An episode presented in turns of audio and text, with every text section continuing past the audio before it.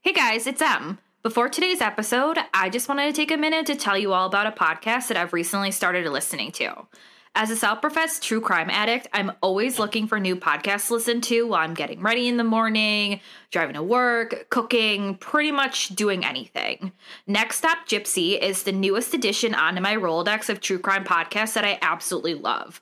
Go ahead and check it out. Come check out Next Stop Gypsy. Each episode takes place in some of America's most haunted, crime riddled, or downright terrifying locations.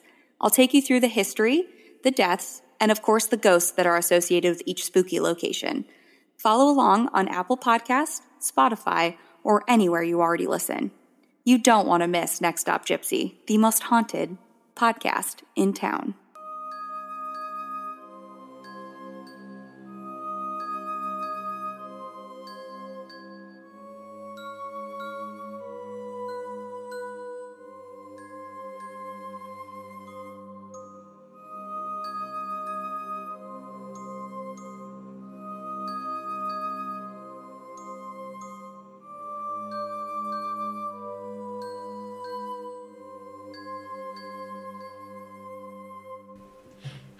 Welcome to This Shit Really Happened, a true crime podcast where we deep dive into the most disturbing, depraved, and downright gruesome true crimes in history.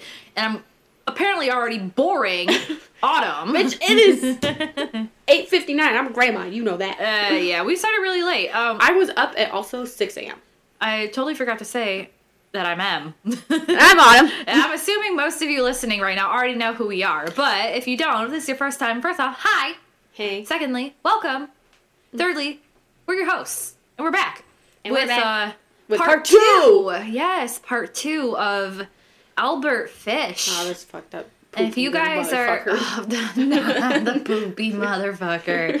He was dude, I like, I'm still mind blown that he's just like, let me catch the shit coming out of your I don't ass. I don't want to remember that. I don't want to remember that anymore because frankly that was traumatizing and if you guys are coming fresh ugh, fresh if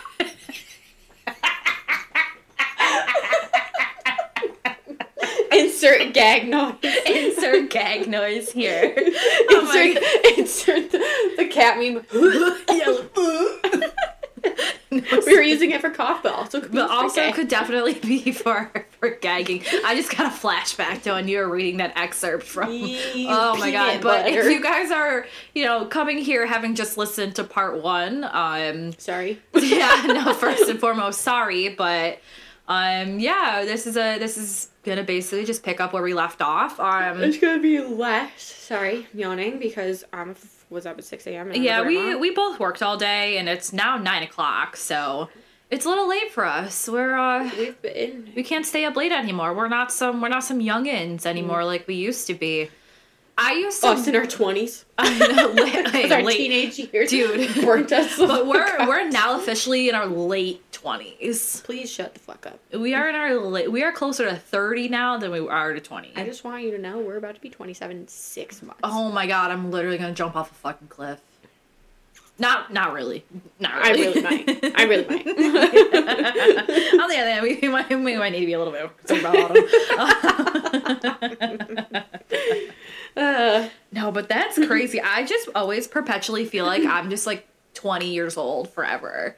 Like I literally, was like when did this happen? I feel like I'm still twenty-one. Yes, that's exactly what I'm saying. Like I do not feel like I'm 26 years old. It's probably because I still feel like I'm a chicken with my head cut off, just running around. Honestly, no. Like the imposter syndrome is so real. I'm like, what? am- Like, what am I doing here? Sometimes I'll just be like sitting at my desk at work, and I'm like, w- literally, what the fuck am I doing here? like, am I a grown up? Am I right? I'm like, I have people that I'm technically like their boss. Like, How what? did I get here? How did I get here? No, legitimately. Existential crisis in the middle of work. It's yes, and I'm just sitting there at my desk. I'm just like my eyes are. I'm just literally having a fucking moment. And we were picking up crossword puzzles and Sudoku oh my god, and literally word went to searches Target and got for the desk. for- yes, got crosswords or not crosswords, word searches and Sudoku books. I'm like, I'll play this They're on so my cute. desk. They were only three bucks. They were honestly really cute. They were super cute. They're over at the Target dollar spot, and they're like these. What they're covers? They're like floral, but they're really cute. Yeah, they're super They're cute. not like they're not like a like full the book of 'em. yeah. They're not like the Sudoku or like the fucking crossword books that like your grandma does. yeah, they're fun. They are, and they're super cute, and I'm excited about I'm it probably gonna do one when I get. I was in the office all by myself today at my Uh, desk. she wasn't all alone. I was upstairs. yeah, but if you came down to see me what twice. For so for the rest of the. Time. You could come and worked out near me. There's nobody over there. I didn't have my charger, and I actually had to get things done today. So, but I still felt lonely, and that that's what I'm getting at is I needed something entered to entertain me at my desk. oh, we're- also another fun little tidbit in case you didn't know. Emily and I also low key work together. Yeah, we're not gonna say where because we got to keep some parts of our life secret. But we do work together. We work in the same building. Um, but Autumn works upstairs and I work downstairs, so our paths our paths don't cross very and often. usually we take lunch on not the same hour. Yeah, no, Today no. was just different. Today was just different. Today we just, you know, had a little bit of a, of a different, you know, hangout Yes. kind of dealio. Mm-hmm.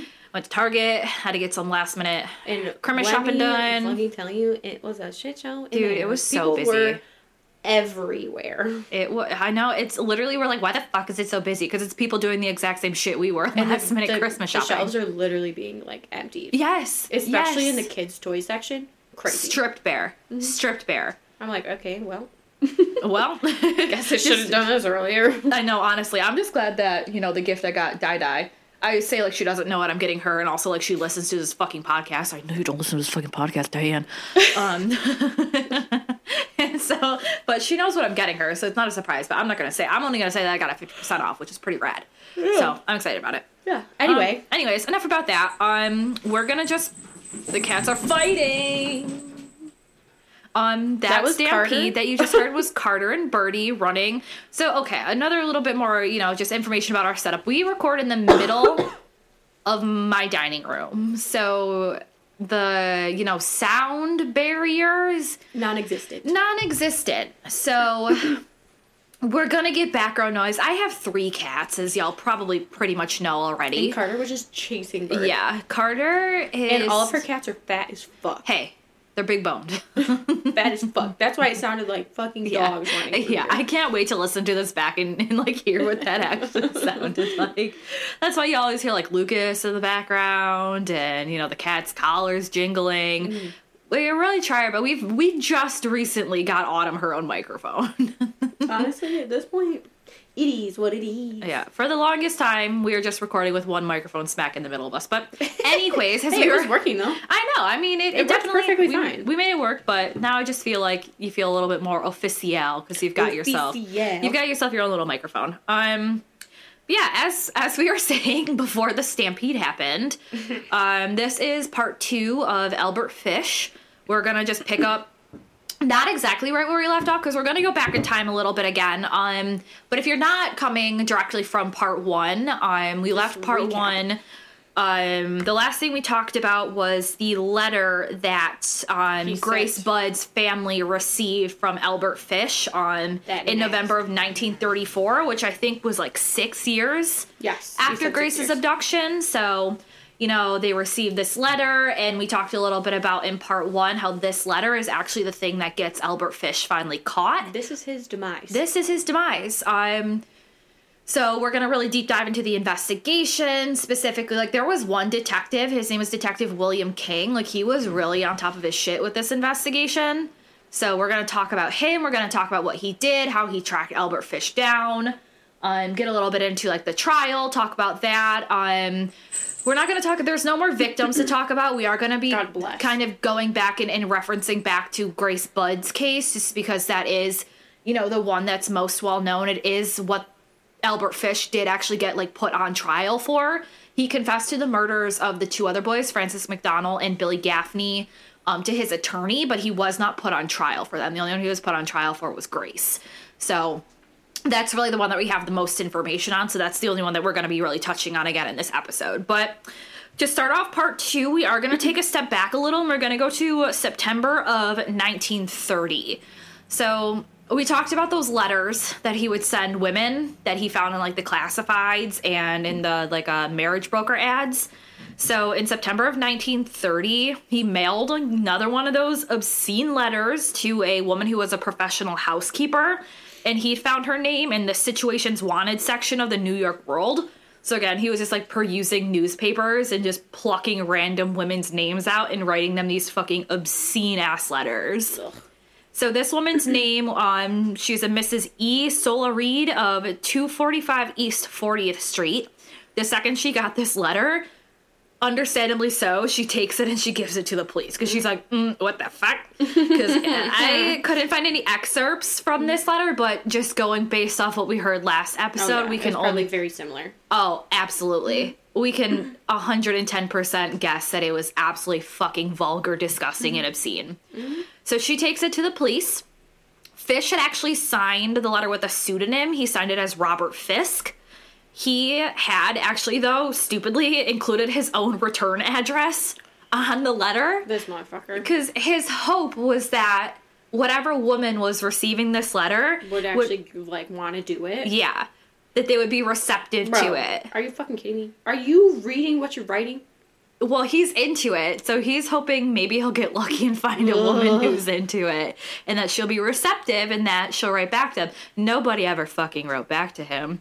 Um, so therefore, like after she turns it over to the police, it was stupidly easy for them to just go back and trace this letter to where it came from. So they go to that address and they immediately find him and they arrest him. Um, this was shortly before Thanksgiving in 1930.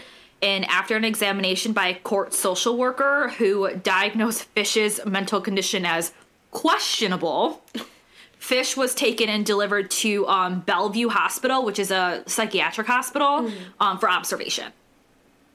Fish had been on the ward for just over a week when he was interviewed by Dr. Attila LaGuardia, who was a young physician on Bellevue's psychiatric staff. LaGuardia began by asking Fish when he had first started writing obscene letters. And Fish explained that during the summer of 1929, he had been working as a handyman and a painter at a Harlem sanitarium run by a doctor named Dr. Robert Lamb. One day, according to Albert, Dr. Lamb's chauffeur discovered a cache of dirty letters in the sanitarium garage, and that same night read them aloud to a group of men, Fish among them, who had gathered for their evening card game in the chauffeur's room. So, hearing these letters, Fish claims, is what first puts the idea into his head to begin writing his own obscene letters to just poor random women that he plucked out of newspapers. He claimed that before this occurrence, he never had any urge at all to write obscene letters.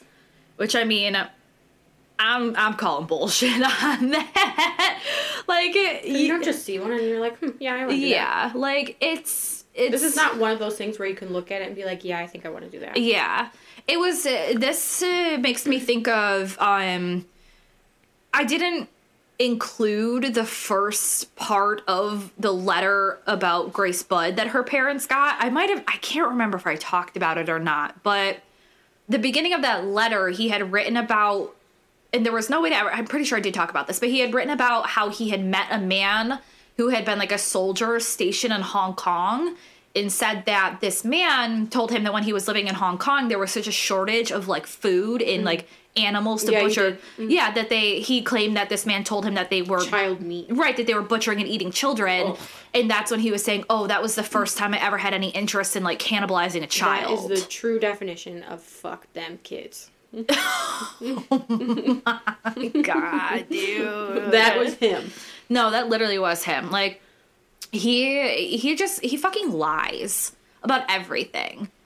Like he lies about where these fetishes come. You, you can't take anything he says. You got to take it all with a grain of salt. Yeah. But so he claims that this was the first time that he ever had the thought or had the urge to write an obscene letter.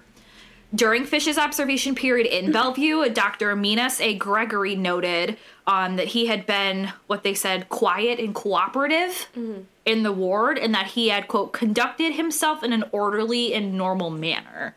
So he's coming off like that's another thing about Albert Fish is like like Grace Budd's parents when they first met him, they said that he came off like very grandfatherly and very That's polite. because serial killers are very fucking charming. What is this ASMR? See, no, but that's but that is true. Yeah, a lot of a lot of like sociopaths and psychopaths they're so well practiced at faking emotion. So, moral of the story: if you ever meet somebody who is overly charming, run Run. No, seriously. Get the fuck out of there. They're going to kill they're probably going to kill you. They're going to kill you. There's like a ninety percent chance. Honestly, just get out of there. Yeah, just And run. that just means be an asshole to everyone you meet so no one thinks Yes. you're serious. Be a raging cunt. be a raging cunt. No, don't don't don't be a cunt to random people, but if they deserve it, go for it. Absolutely, if it's warranted. Yes, exactly. But if they're overly charming, run. run. Yep, because they're probably a murderer. Don't even be a cunt. Just run. don't just run. Yeah, don't even bother. Just say bye. I'm mm-hmm. leaving. Goodbye. Mm-hmm. Um, Dr. Gregory also noted that there had been quote no evidence of delusional notions or hallucinatory experiences. Though it was noted that Fish did show some evidence of early what what they called early senile changes, which again this is bullshit because we know that this man is knucking foots. Mm-hmm. Like his own children have been like, yeah, he's fucking crazy. So the fact that he goes to like a psychiatric hospital and they're like, he's not delusional, he's just fucking old and senile. It's like, were y'all observing this the same man? Because mm. it, the math ain't mathin'. It's Y'all just not mathin'. fuck out. It's not mathin'. So, though they said that he had signs of early senile changes, they did say that his condition um, was deemed at the present time to have not impaired his mentality nor his memory, which was impressively intact, they said, for a man of his age. So he's they're saying he's pretty much all there mentally. Great. They did, however, determine that Fish was undoubtedly suffering from some sort of sexual psychopathy.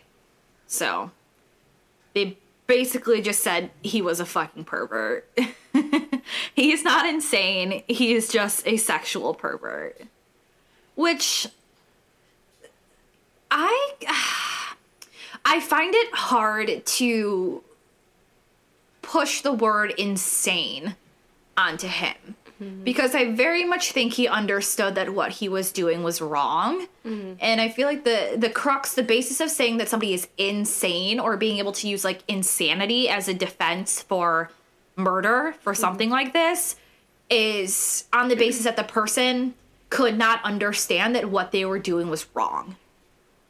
But based on like his actions that we'll get into a little bit later, like what he did with Grace Budd's body, he was very clearly sane and in his right mind when he was doing these things. He was just a fucking disgusting child predator. So, yeah, they, I mean, and the one thing I will give them at Bellevue, they said he's not insane. He's definitely a sexual pervert and a mm-hmm. sexual psychopath, but he's not insane. So, Fish remained at Bellevue for 30 days. To the nurses who observed him on the ward, he seemed polite and cooperative, though as the weeks wore on, Fish felt increasingly desperate for freedom. On January 5th, he mailed a letter to his eldest daughter, Anna. In an excerpt of this letter to Anna reads, quote, I am the only one here who does not receive a letter or a visitor. I have written to you, to Gertrude, Jean, Henry. None of you answer. I am three weeks here today. Now, Annie, do this for your poor old father. Write a letter to Dr. Gregory Bellevue Hospital as soon as you get this. Ask him in God's name to send me back to court. You know, the sooner I get my sentence, the sooner I am back home. Don't fail me now. Love to you all from Papa. So No, bro. He was like, "Get me out of here." No. Get me out. You need to stay right the fuck there. I know, right? You used to make me whip you or fucking hit you with a paddle Yeah, with the that's what I'm nails. No, He's stay there. He's like, do me one favor, and they're probably like, no, you're fucking gross, and we're glad you're in there. The oldest son is like, dude. No, I, I've seen Albert some Jr. wild was shit. fucking traumatized. You like he really, right there. he really saw some shit. Poor Albert Jr. He's probably so fucked up. honestly, honestly, I wonder if he's still alive. I should like Google that and see if he's still alive. I doubt it. Yeah, no, because he was born. Yeah, he nah, he was he was born in like, um, like the early 1900s. Yeah, he's no, fucking he's dead. dead. He's dead. His children might still be alive. I yeah, I don't know if I don't know if any of Albert Fish's kids had kids. I don't know. That'd be an interesting. I would not want that fucking attachment. I would be changing my name so fast. Get me out of here. so fast. I would never ever fucking tell anybody like who my grandfather was. No fucking way. Anyways, um, on January 16th, Fish was discharged from Bellevue. Several days later, a judge put Fish on probation and released him into Anna's custody. Um, Fish actually at this point, like he he laid low for a couple years. He stayed off police's radar um, until resisting, like he was resisting the urge to send any more letters. Um, that is until 1934, when he sent the letter to the Budd family detailing his murder and alleged cannibalism of Grace Budd's body. So when this letter arrived at the Budd residence, it was read by Edward because his mother, Mrs. Delia Budd, she was illiterate and she couldn't read it herself. Hmm. As Edward read the letter, he was said to have gone as white as a sheet. Well, And yeah. yeah, and he was out the door before his mother had even had a chance to ask him what the letter said. So it's like one saving grace is like A, she couldn't read it, and B, he didn't tell her what it said. Mm-hmm. Um, by 10:30 that same morning, the letter was in the hands of the lead detective on the Grace Budd case, Detective William King. Detective King immediately noticed a few specific things about the letter. First, that it was incredibly detailed and monstrous, and second, despite the depravity, the letter was far more coherent than any of like the raving hate letters that the Budds had received in the mail before. Because we talked about in part mm-hmm. one, people have been fucked mm-hmm. and were literally sending like troll letters to the Budd family about Grace's murder. Mm-hmm. There were also details in the letter that were never released to the public. Um, thus, these were details that only Grace's kidnapper and now, as they know for sure, her murderer would have known. Mm. Because at this point, obviously, like the Budd family is still holding on to that last little bit of hope that she's alive. But this, Now. Yeah, I know this letter was so detailed, and like he knew things that they're like, there's no way that this person would ever know this if they were not the one that that did this to her. And being that in the letter it said that she was murdered, they're like, oh, well, we knew it, but we didn't want to admit it. But it was, you know, at this point, really that her family had to accept that Grace wasn't coming back. Mm-hmm. So, following his hunch, Detective King opened up his case files and he retrieved, like, kind of like the 1920s version of like what a photocopy would be. And it was a photocopy of that handwritten tel- uh, Telegram. telegram message that Frank Howard, quote unquote, had sent to the Budds back on June 2nd, 1928, informing them that he would be delayed coming to them by a day. So King takes this copy of the telegram, he takes the letter that the Budds got, and he places them side by side.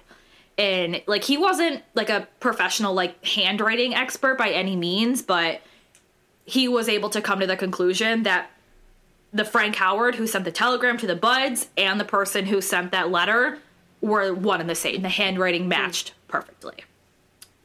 So, in the end, it wasn't actually the letter itself that led to the capture of Albert Fish, but it was the envelope that he sent it in. So, imprinted on the back flap of the envelope was a small hexagonal emblem with a circle in the center. It almost looked like um like one of those like nuts that you like crank with the wrench around the mm-hmm. bolt. Like that's kind of what it was shaped like. On each of the inside corners of the hexagon was a single capital letter. Taken together, they spelled out the initials NYPCBA. A two line address appeared directly below the emblem. The anonymous sender had taken a pen to the top line, so scribbled it out, obscuring the street number with ink. Um, however, he had not scribbled out the bottom line below it, so it still read New York City. So they knew it had to be local. It's from the city. Um, he also hadn't made the slightest effort to cover up the emblem itself, which was a huge, huge clue. Um, the attempt to obscure the address, like it was kind of like fucking half-assed, honestly. Like he just scribbled it out with like a fountain pen. So um, Detective King was actually able to take a magnifying glass and like make out what the address under the pen said, and it was 627 Lexington Avenue. So King then began his search to figure out what the letters NYPCBA on the envelope stood for. And he quickly found out that it stood um, for the New York Private Chauffeurs Benevolent Association.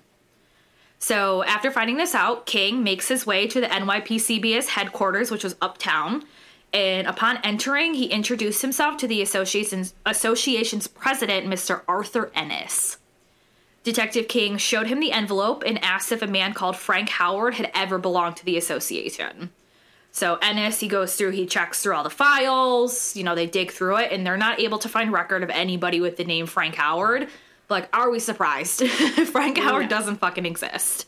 So King then asks Ennis, or he asks Ennis if he can examine all like the personnel forms himself hmm. filled out by active and retired members of the organization. Hmm.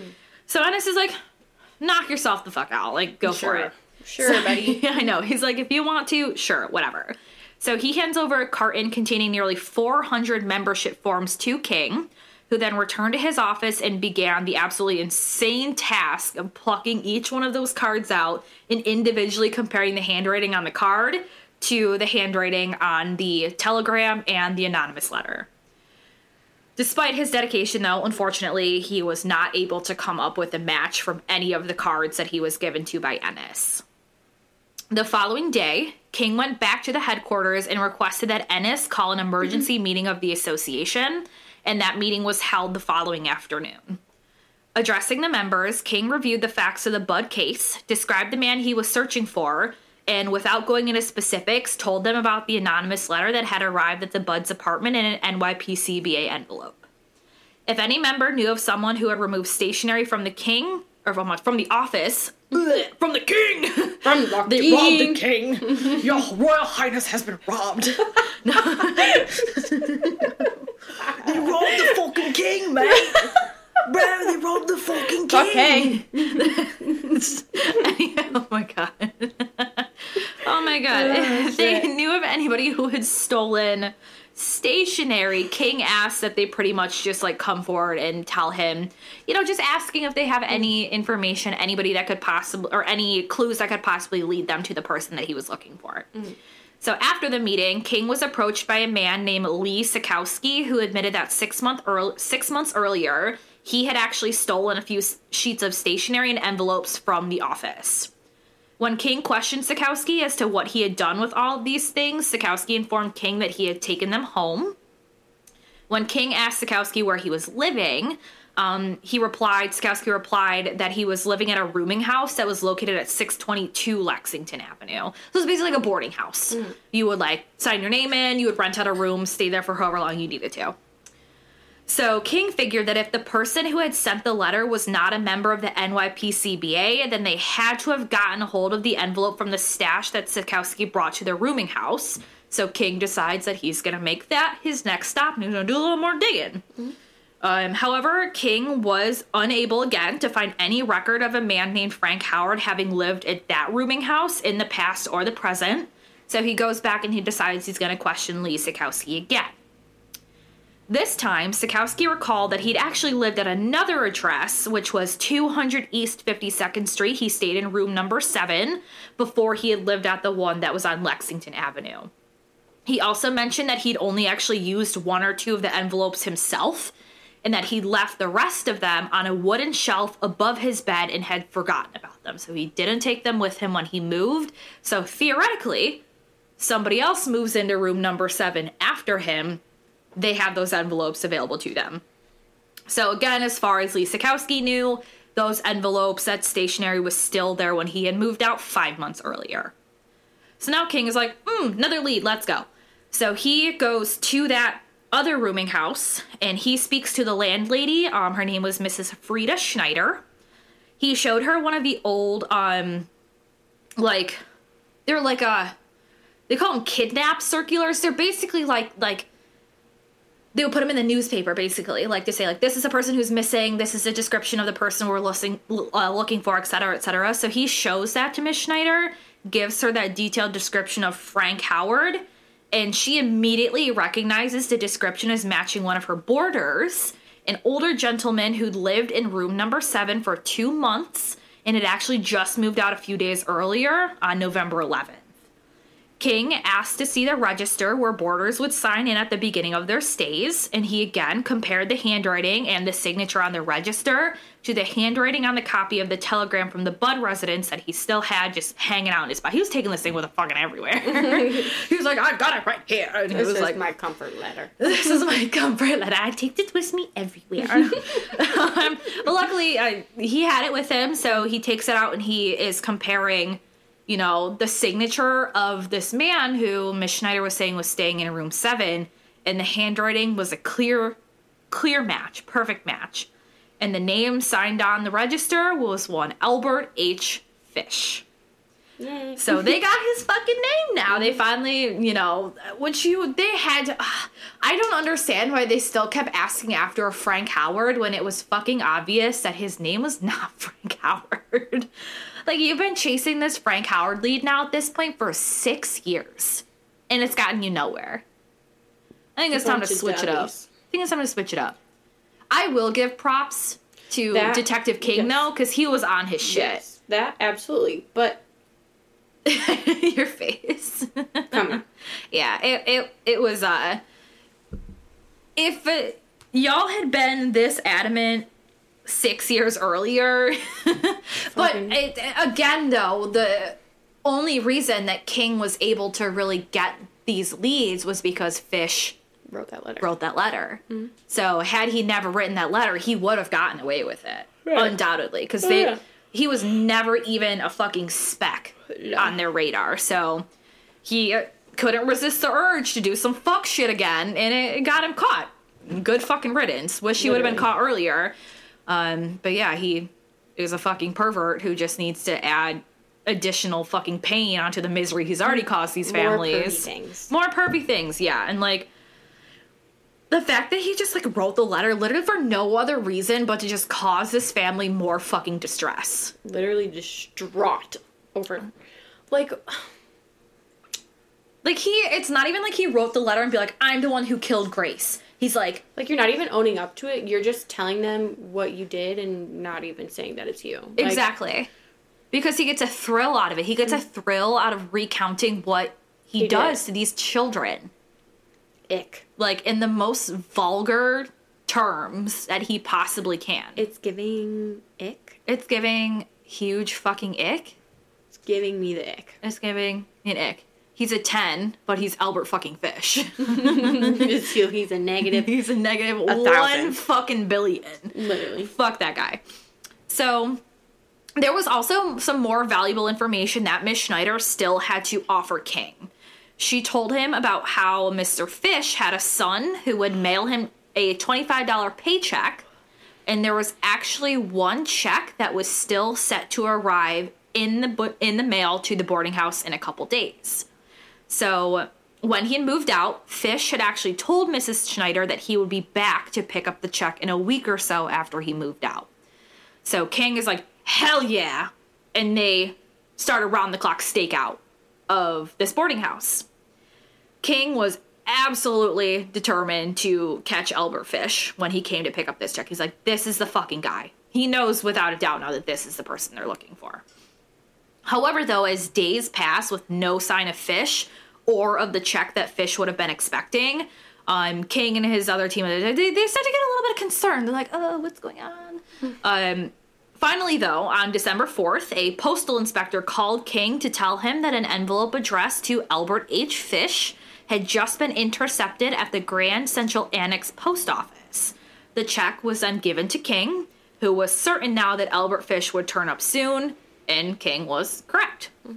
On December 13th, King got a call from Mrs. Schneider informing him that Albert Fish had just shown up at her rooming house and was inquiring about his check.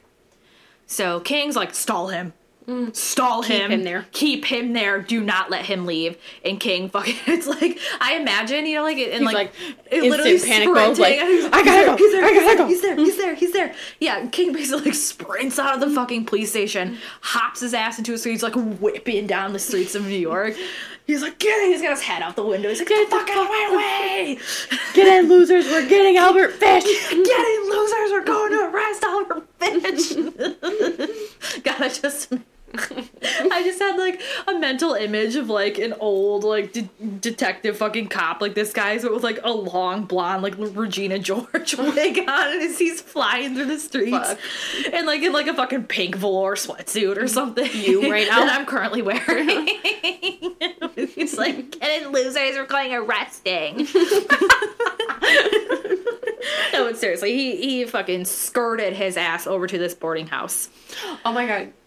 Off topic, but when you just said that, it made me think of something. So I was having a conversation last night, and I was like, you know what? It's fucking weird. Like, how come when you watch like the ghost shows where they're like hunting ghosts or whatever, it's always a like colonial ass ghost. Yeah, it's like never like a ghost from like 2005 Like- with like a pink RAZR flip phone clacking in the background. Or like saying, imagine if you heard through that little speaker box say, "Is Britney bitch?"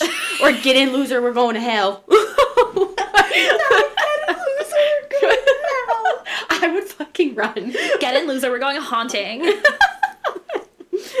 no, that's a really good point. Like, why are all these majorly haunted places just haunted by old ass ghosts? Old as fuck. Like, are you telling me that there's no fucking like haunted locations that are just haunted by people from like the early aughts? Like, where are the ghosts and fucking JNCO jeans? What wanna I literally, I go, I said, I hope Aaron Carter's floating around singing "I Want Candy" Aw, somewhere. R.I.P. Aaron Carter. know. That's so fucking sad. He really. I want candy. I want candy. I I candy. Dude, the fucking like Aaron's party, that album was mm-hmm. popping. I had it on my CD player. I was literally just gonna say that. Like I remember walking around with my mm-hmm. fucking headphones on and my carrying Aaron's CD party. If you move the CD player, and it would hard to skip. Oh my god, yeah. Oh god, that was a great album. I need to see. Well, I wonder if it was on Spotify. I wonder if I could get a CD player still, Maybe somewhere, you know, where you could probably find a CD Probably player is a thrift store. or like eBay. Yeah. There you can find fucking anything. You can find you can find some weird shit on eBay. you get onto the wrong side of eBay. You're like, wait, whoa, whoa! How did I just buy a fucking cat for Oh my god, six do you we're getting fuck, we're getting so off topic again, but now you made me think of do you did you ever did you see that thing that was on social media like uh, like a year ago where there were like these big like storage units basically Yes. that they were selling them and they're all their names were like Regina missing Sarah- and yeah it was names of missing girls and they were selling these for like 15 grand 20 mm-hmm. grand 25 grand and people mm-hmm. were fucking convinced that it was like a black market like for those missing girls. yeah like Yeah. sex trade slave Yeah. Se- i said sex trade slave Yep. That. Se- sex slave Trade. trade. Oh my god. You know it's late because I'm fucking Mentally, chewing my words, man. mentally I a am blob. bumbling these fucking syllables. Oh my god. Anyways, so Detective King gets to this boarding house. Uh, Miss Schneider basically greets him at the door and she leads him into one of the rooms of the boarding house. Um, when King arrives to that room, he is greeted by the sight of um, a man, an elderly man, sitting at a small wooden table. He is like slurping from a teacup. In the book I read, they made sure to really uh, uh, emphasize that he was like slurping. yeah, literally that. he was slurping from his teacup. He was dressed in a like tweed suit jacket with a vest, a tie, and he was wearing these like striped pants that just did not match the rest of his outfit at all. So he looked fucking insane. Yeah, he he looked messy, and he was messy. Um, and this man was Albert Fish. Fish must have known he was caught because, well, obviously, King walks in and he's like, "That's a cop." Um, He's but like, so King basically walks into this room and he just like looks at Fish. Fish. Fish looks at him. He's like, he looks at me. I looked at him. He looked at me, and I looked at him. That- It was like- literally one of those moments. Um, and King is like, "Are you Albert Fish?" And Albert Fish is like, "Maybe, no." um, basically, like Fish is like, "Yep, I'm Albert Fish." Not in this moment. I'm not. and then he gets up from his chair and he actually like reaches. He's wearing a wristwatch and he slips something out from under his wristwatch and it's a fucking razor blade. So whether he was gonna go at King or go at himself, um, he doesn't get the chance to though, because King sees this and he like lunges at him, like grabs his wrist really hard and just like makes him drop the razor blade. But Fish is like, Pretty much like you don't want to do this, buddy. yeah, no, legitimately that. You don't want to do this. But Fish knew his fucking number was up because I think he was gonna like try to off himself, basically. guilty people or innocent people don't do that. Yeah, innocent people don't try to fucking off themselves when they're approached by the police. AKA, uh, what was his fucking name? Herbert. Uh, her her Baumeister. Yeah. Yeah, yeah, yeah, yeah. Mm-hmm. Forty or what did I say? Eighteen. Save it was a like lot. it was like yeah, yeah. yeah. And what I it was like his eighteen acre boneyard or something where he just had fucking fragments of people's bodies scattered all over his, His eighteen acre fucking fucking house land. Yeah, bones. the bone fragments in the fucking like gravel that his garden was lined with. That's absolutely insane. I really can't believe that I did not know that he was the founder of Save a Lot until I started researching the case. Isn't that wild? When I came across, it, I was like, "Holy!" Every shit. time I go, now every single time I pass the empty save lot, I go, You're like- yeah, there's bodies in the wall. There's- no, he didn't need to put them in the walls because he just chopped them up and he put them in his yard. Either way, my brain's like, yeah, there's bodies There's in there. bodies in the wall. There's bodies in there. Even though it was a sale val after. I know, right? It was a There's salvation, bodies. but also There's fuck bodies. the Salvation Army. They're homophobic and racist. They suck. fuck them. Do not donate to the Salvation Army. Thank you. Thank you. Um, and that is all. And that is all. That that was my PSA. uh, anyway, so King grabs Fish's wrist and he he makes him drop the razor blade. And as he like grabs, it's, it's literally like a fucking scene out of a movie. So he grabs his wrist, Fish drops the razor blade, and King just exclaims, "He goes, I've got you now." It's literally like a 1920s movie. Well, because this is happening. I mean, this is happening in 1934. Mm-hmm. So very that, very that. Um. So I'm immediately, glad those movies are like spot on. no, they really are. Like, why were people so fucking melodramatic in like, the, early 1900s? Like, why? Got nothing better to do. What? Yeah, seriously. It, this is the, it's the fucking Great Depression. So they're just like, Literally. we are all greatly depressed. We're poor. Facts. We're living in boxes. Ah. We need to find any sort of happiness and entertainment in any way that we possibly can. so, understandably, Fish is immediately taken into police custody. Um, and then after, you know, a little while, like they they put him into an interrogation room and they start interrogating his ass immediately. He's like, yeah, I did it. And it, it honestly like didn't take him long to crack and just start confessing. Um he at first he owned up to writing the letter to the Budd family as well as writing that telegram that like he admitted to being Frank Howard. Um though he said he's like I wrote the letter, I sent the telegram, but I wasn't the one who kidnapped Grace. And so King is like, the Bro. fuck?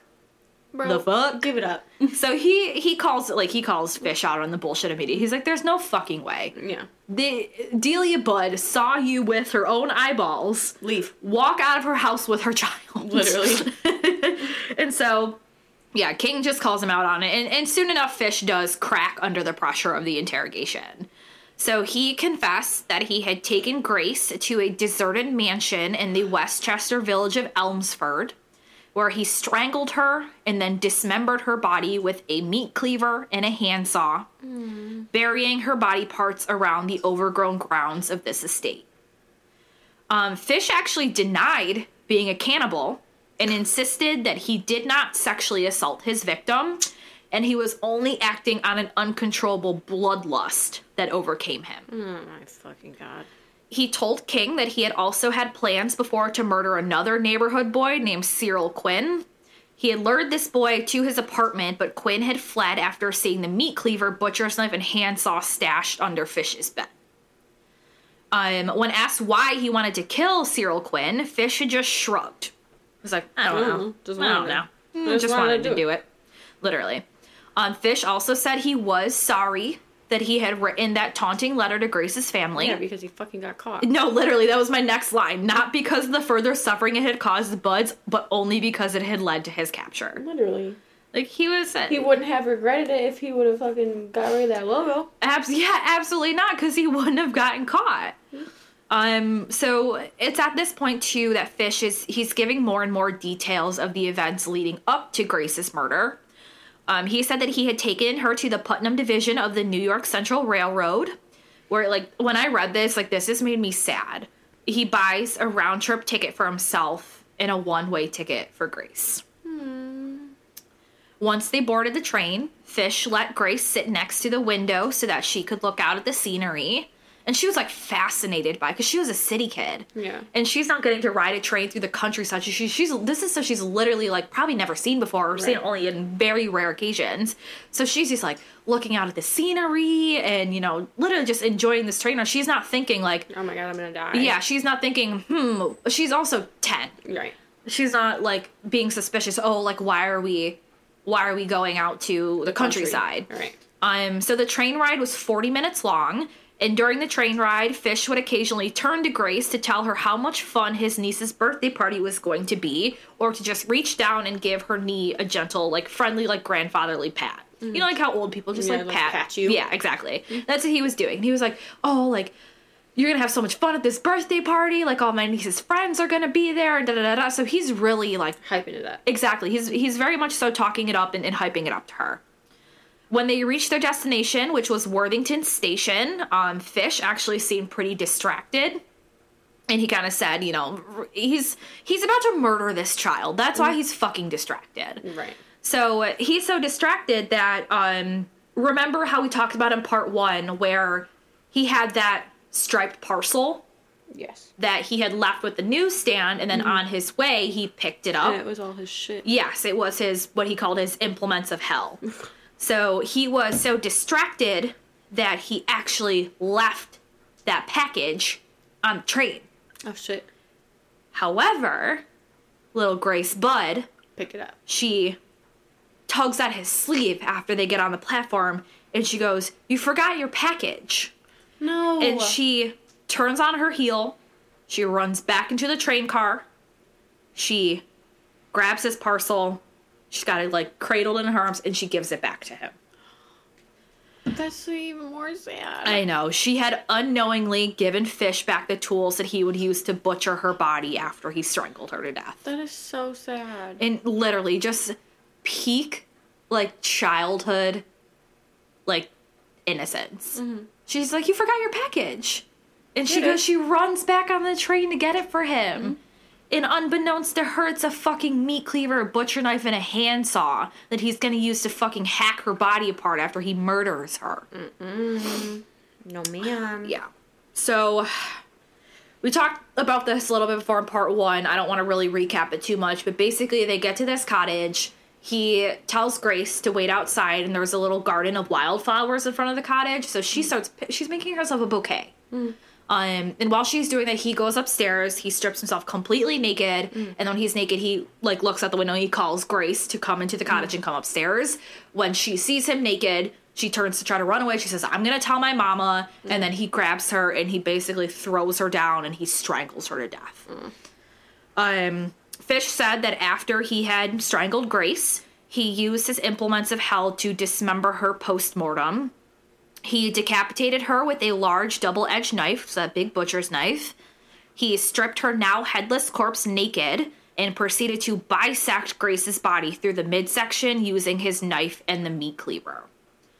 He discarded Grace's clothing in the cottage's outhouse, hid her head in the corner of the outhouse, and covered it with some newspaper. Then went back into the cottage where he propped up the two halves of her body next to the closet, and then he opened the closet door in front of the rest of her body to hide them from view. Fish then cleaned himself up best he could, so there was no running water at this cottage, and he was fucking covered mm. in blood at this point. And he had actually, um, when he was preparing to kill her, he had gone and fetched like an empty paint bucket. Mm. And when he was decapitating her, he did it over mm. the paint bucket to catch the blood in the paint bucket. And so he takes this after he's stashed her body, he takes the he throws the blood like out the fucking window. Like you would back in the day with like old gross dirty water. He throws it into the fucking garden. Um he basically like he has to use like grass like he goes outside and he like you know like if you're outside you fucking wipe your hands on the grass that's what he did because there wasn't any running water in this place. He had no other and that's why he got naked so he wouldn't get any blood on his clothes. So he's Right. got like blood on his hands his face whatever. He cleans himself off best he can um, and then he just fucking goes back to the train station to catch his train home. He uh, would return to the cottage four days later, and this is when he moved Grace's remains to be buried on the grounds around the cottage. Um, when King finally asked Fish why he had killed Grace Budd, Fish replied, You know, I could never account for it. So he basically said, I don't fucking know. I just did it. Yeah, I just did it. Like that was his fucking answer for everything. Like asked when he why why he wanted to kill Cyril Quinn, he fucking shrugged. When he asked why he sent the obscene letters to women, he's like, I don't know, it's just kind of a habit. Mm-hmm. Like he never took a single fucking shred Of accountability. of accountability. Yeah Shit. literally for fucking nothing. Uh, Fish also said, "quote It never entered his head, or he would have said it never entered my head to rape Grace Budd." But he did later claim to his attorney that while he was kneeling on Grace's chest and fucking strangling her, he said he had two involuntary ejaculations. Ew. Yeah, he's fucking disgusting. This man is the fucking filth, scum Ew. of the goddamn earth. He is like the shit you would scrape out of the inside of an outhouse. Ugh. He is an actual humanized pile of shit. Pile of. You know what? He would Garbage. probably like being called that because he had a mm-hmm. thing for shit. Mm-hmm. He's like, oh, you think I'm He's a shit? pile of garbage. Yeah, trash. Absolute fucking trash. Mm-hmm. Absolute trash. Any of his remaining relatives that are alive? I'm, sorry. I'm so sorry that you are in any way, shape, or form related to this fucking man. But if you're anything like him, fuck. Fuck you. Anyways. So Fish would end up telling his confession to Grace's murder to multiple police detectives as well as a whole series of psychiatrists, none of whom had heard anything like this before. Like they were all like. Like what the fuck? literally what the fuck? What the fuck? And these are like seasoned detectives, mm-hmm. seasoned psychiatrists and they're mm-hmm. like what the fuck is wrong with this man? Mm-hmm. And it said in the book like they had never heard anything like it before and would never hear anything remotely like it again. No. Like this I man was one of a kind in the worst fucking way. Literally. So terrible. So, news of Fish's arrest broke in the media on December 14th, 1934, so the day after he was arrested, and it was front page fucking news on every newspaper in the city. Like his mugshot was Good. slapped on there, slapped on there. So, Fish's trial for the murder of Grace Budd began on March 11, 1935. It took place in White Plains, New York. Frederick P. Close presided as judge, and Westchester County Chief Assistant District Attorney Albert F. Gallagher was the prosecuting attorney. Fish's defense counsel was James Dempsey, who was a former prosecutor himself and had at one time been the mayor of Peekskill, New York. The trial lasted for 10 days. Fish pleaded insanity, and he claimed to have heard voices from God telling him to kill children. Several psychiatrists testified about Fish's sexual fetishes, which, in short, included sadism, masochism, flagellation, exhibitionism, voyeurism, piquerism, which is sexual interest in penetrating the skin of another person with sharp objects. In this case, it was penetrating his own skin. Remember the needles in his fucking pelvis?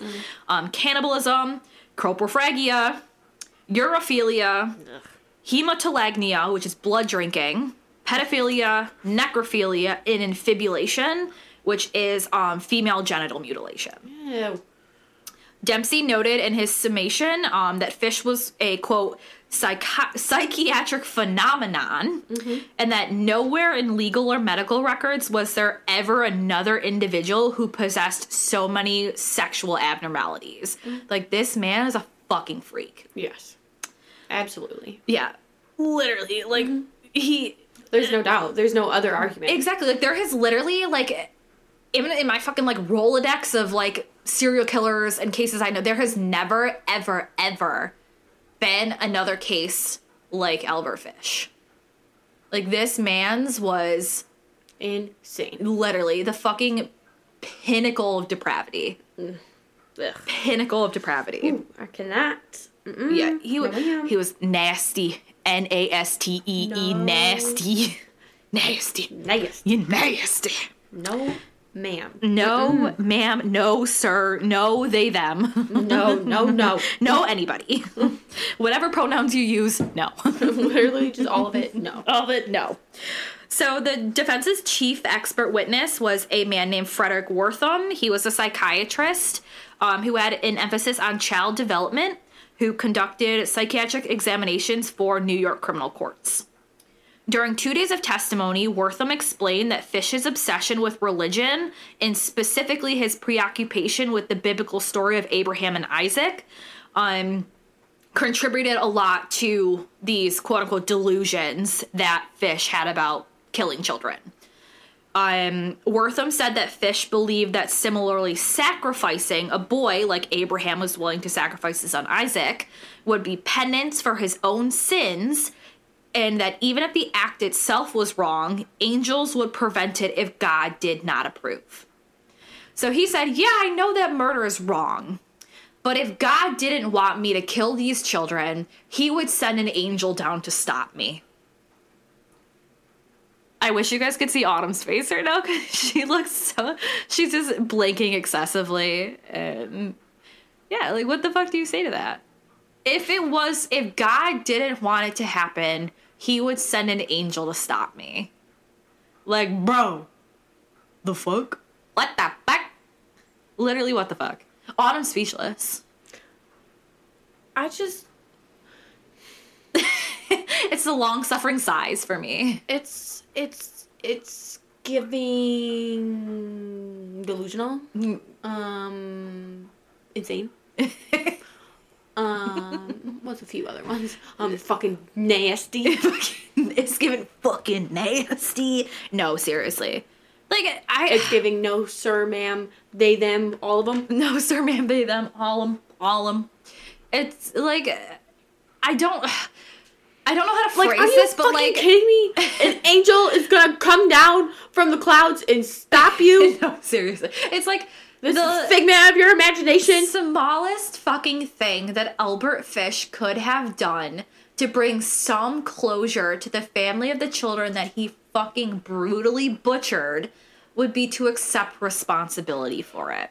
He's like, well, God, Toby. But literally, he could not even give them the tiniest shred of decency to say, it was me, I did it. Like, come the fuck on, dude. Come the fuck on. But please, actually, no, I'm not gonna say that to Albert Fish because he would. Anyways. But yeah, like, the least he could fucking do was take a little bit of shred of responsibility for what he had done. But he's like, no, I was insane. God told me to do it. I heard his voice. I wrapped myself up in a carpet and whipped myself because God told me to. Like, Fucking fuck you, burrito. You fu- Sorry, the mental picture of this is so Just fucking funny. Literally just laying on one end and just rolling. oh, shit. Um, so leading into, you know, more of this fucking delusional ass story that Fish is telling, he said that he had attempted to sacrifice a boy once more, but was thwarted when a car had driven past. And he said that Edward Budd was the next intended victim. But So he, he was gonna kill off the Budd family. he just he wanted Edward. Because remember, Edward was The, original. the one. original. But like at this point, what the fuck? just what the fuck yeah so he said that again edward was the intended victim um, but edward turned out to be larger than fish had expected um, so when he saw Good. grace he settled on grace although he knew grace was female it is believed that fish perceived her as a boy so again, this is him just trying to fucking Because she's a feed into child. his exact like maybe because she was a child, maybe because he I think he's trying to get to the fact that he was so into this delusion that any child would do for him. It didn't need to be a boy. Mm. It just needed to be a child. Ugh. So Wertham then detailed Fish's cannibalism, which in his mind he associated with like Holy Communion. So again, just trying to tie all of this into religious religious delusion. Um, the last question that Dempsey had asked Wertham was uh, 15,000 words long. It was a long ass fucking question. I would have got lost. I know, I would have got lost somewhere in there. But basically, the question was so long because it detailed Fish's life and ended with asking how the doctor considered his mental condition based on that life that he had lived. And Wertham simply answered, quote, he is insane. No fucking shit. No fucking shit. Which he definitely, he's crazy, but he knew what the fuck he was doing. Hmm? There's no doubt in my mind. He's not clinically insane. Exactly. Exactly. He's just, I don't know, and he's just a psychopath. He's literally nuts. It's fucking bonkers. Yep. So um, Gallagher then goes into cross-examine Wertham. So Gallagher is our prosecutor. He gets to cross-examine Wertham, and he cross-examines Wertham on whether Fish knew the difference between right and wrong. Which again, that is the crux of insanity. You are insane. You do not understand right versus wrong. Right. Um, Wertham responded that he did. Wait, what? He responded that he did know. What the fuck? Oh, never mind. I'm like reading this. I'm like, what the fuck does this sentence mean? Um, so basically, Wertham responds that Fish did know the difference between right and wrong, but that it was a perverted knowledge based on his opinions of sin, atonement, and religion, and thus it was an insane knowledge.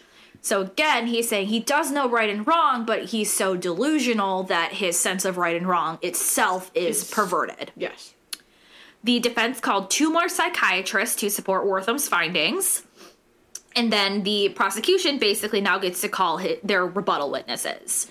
So the first of four rebuttal witnesses was Menas Gregory, the former manager of the Bellevue Hospital where Fish was treated during 1930. Love that. He testified that Fish was abnormal but sane.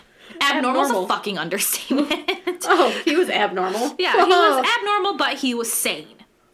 Under cross examination, Dempsey asked if coprophilia, urophilia, and pedophilia, indica- pedophilia indicated a sane or insane person. Gregory replied that such a person was not mentally sick and that these were common perversions that were socially perfectly all right, and that Fish was no different from millions of other people, some very prominent and successful, who had the very same perversions.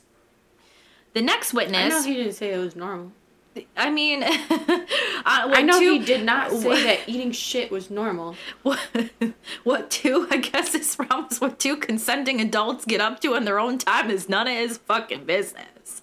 But he And was not- he was also pretty Ah. much saying too, like there are people that have these these paraphilias Hmm. that they may do these sorts of things. They may get off on like coprophagia and urolagnia, and there's people who are pedophiles, but they're not out there murdering children.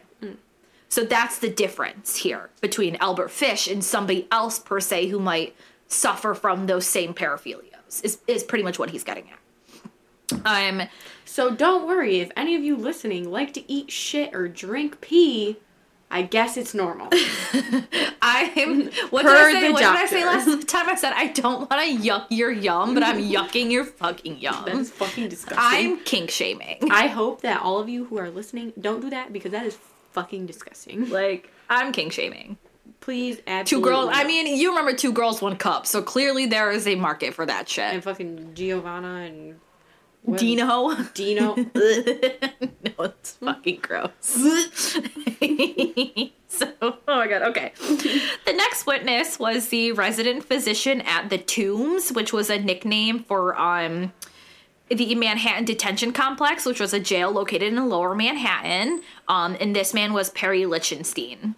Dempsey objected to a doctor with no training in psych. psych Psychi- I forgot how to pronounce it. I literally just had a brain fart and forgot how to pronounce fucking psychiatry. I was like, psychiatry? I can't fucking read. Me. Me when I take my first. fucking psychiatry. Me the Um, first. the first thing that happens at work. That's me. I said, "What? What? What is that word? It's like one of those words where you know like how it's pronounced, but you look at it and you're like, that's not a word. No. That's not a word. Your brain's like, "Stop." Like epitome. I always want to say epitome. Because it's spelled like fucking epitome, but it's pronounced epitome. Anyways, I'm gonna say that sentence again. Dempsey objected to a doctor with no training in psychiatry testifying on the issue of sanity, but Justice Close overruled on the basis that the jury could decide what weight to give a prison doctor. When asked whether Fish's causing himself pain indicated a mental condition, Lichtenstein replied, quote, that is not masochism, as he was only punishing himself to get sexual gratification. Uh, The next witness was can Charles. Li- what? get arrested for doing shit like that to yourself? No, it's not a crime. Should be. Harm yourself. Should be. It's not a crime to harm yourself. But shit like that though, like that's extreme. Well, like inserting. I, I'm gonna say it. I'm not gonna yuck your yum. Whatever you do to yourself in the privacy of your own home, as mean, long I- as you are not harming others with your actions, I mean, I guess. fucking go for it. If you want to stick needles oh, up Oh, your hello. fucking gooch, Hello. oh my god. Oh, we have we have a hello. We are You're- we are you're- interrupting your regularly scheduled programming because this. there is a potato on the table, and by potato, I mean Carter. He is he is pretty first. potato shaped. Like I wish you guys could see Carter. He's very he's mm. very potato shaped. Hi. Mm. Maybe one day I'll post a picture of the cats on the podcast Instagram so y'all can Maybe just one day change our logo to the three cats. to the three cats, right? like Only- this is now a podcast about cats. only up for 24 hours. Only up for 24 hours. It is a limited time viewing. So you better go You- check it out. You better go follow the Instagram TSRH podcast so you don't miss this uh, limited edition posting setting icon of the cats. But yes, all right, back to our regular scheduled programming. So the next witness up was the resident physician. Oh wait, oh I said that. I fucking said that. Oh my god, I'm stupid. The next witness was Charles Lambert, and he testified that coprophilia was a common practice, and that religious cannibalism may be psychopathic, but was quote a matter of taste, and not evidence of psychosis. So he said, just because like you're to eat people. he said, just because you're a cannibal doesn't mean you're crazy. Oh, okay. But you know what that makes me think of? That makes me think of um Armin Meiwes. Like I covered him on episode two of this podcast. He was the one who um he posted basically like a wanted ad for somebody to he's like, I'm a cannibal, I want to eat somebody, but I want somebody who wants to be eaten. And then he met this other guy and together they like chopped the guy's penis off and like ate it together and then Right. Meiwes like murdered him and then like ate his body. So Meiwes was not insane, but he was a cannibal. I can hear Carter purring from here. I wonder if you guys are going to get any purring ASMR in the microphone. He's literally so comfy right now. He's really loving this. Um, but yeah, basically. Charles Lambert testified that, like, yes, he might have these paraphilias, he might be a cannibal, but that does not inherently mean that he is insane. Um, the last witness was um, James Vavasour. He repeated Lambert's opinion.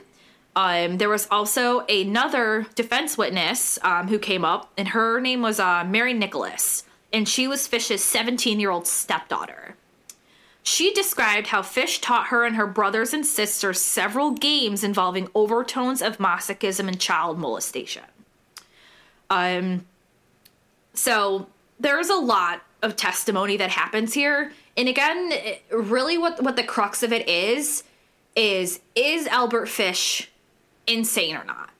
Is can he be held criminally responsible for what he did? So it's like, is he gonna spend the rest of his life in jail?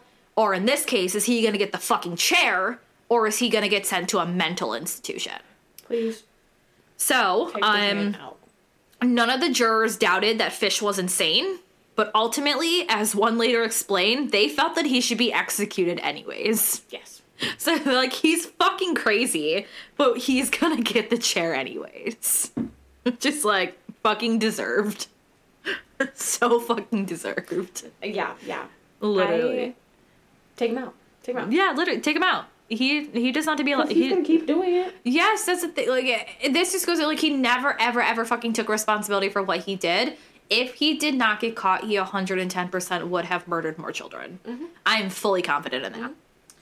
So um, they found him to be sane and guilty, and the judge sentenced Albert Fish to death by electrocution. They said, "You gon' fry, motherfucker. You gon' fry today." You gon' fry today." He's he's gonna be a fish fry. Oh, He's a fish fry. he's a fish fry. He's a fish fry. Fish fry. Fish fry.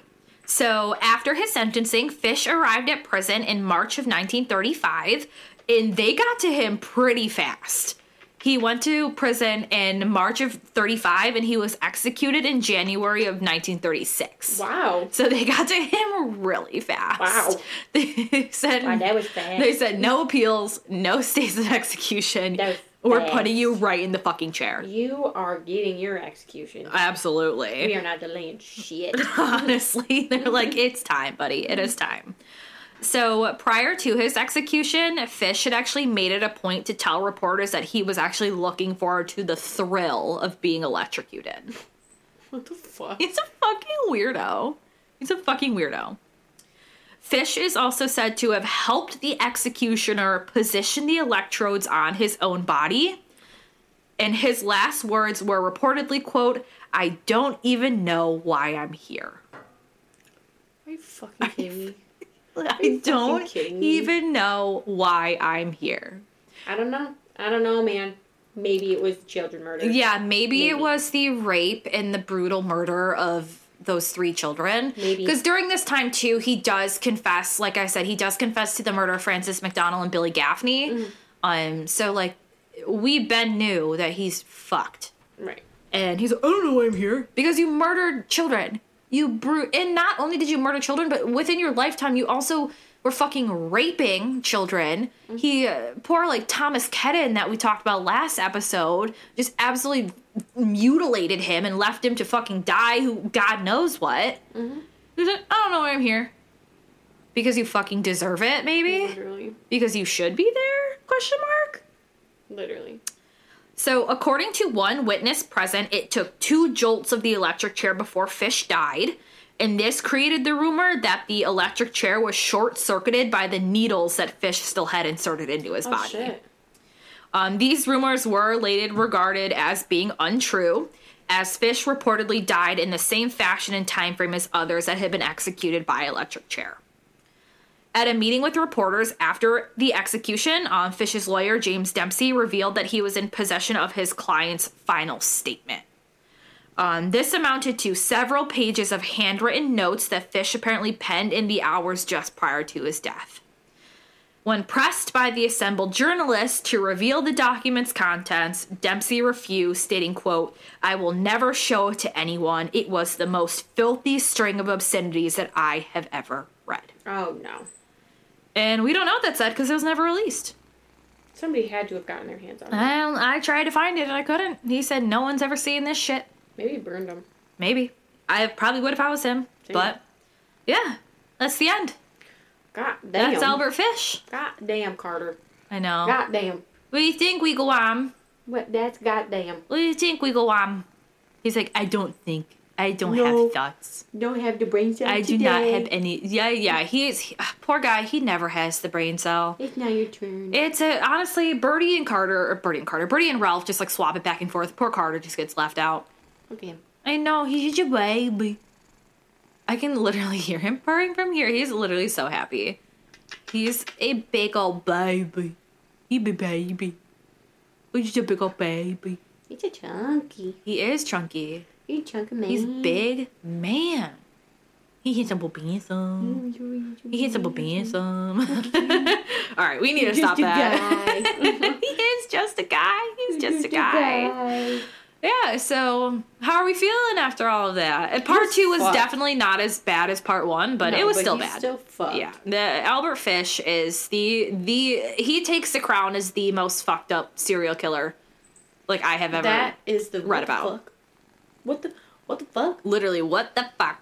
What the fuck? What the fuck? Everything about this case is what the fuck? Literally. What the fuck? Albert Fish, nasty, nasty, And nasty just man. so you know, me and Emily, Emily and I, we are yucking y'all's yum. I hate to kink shame, but I am.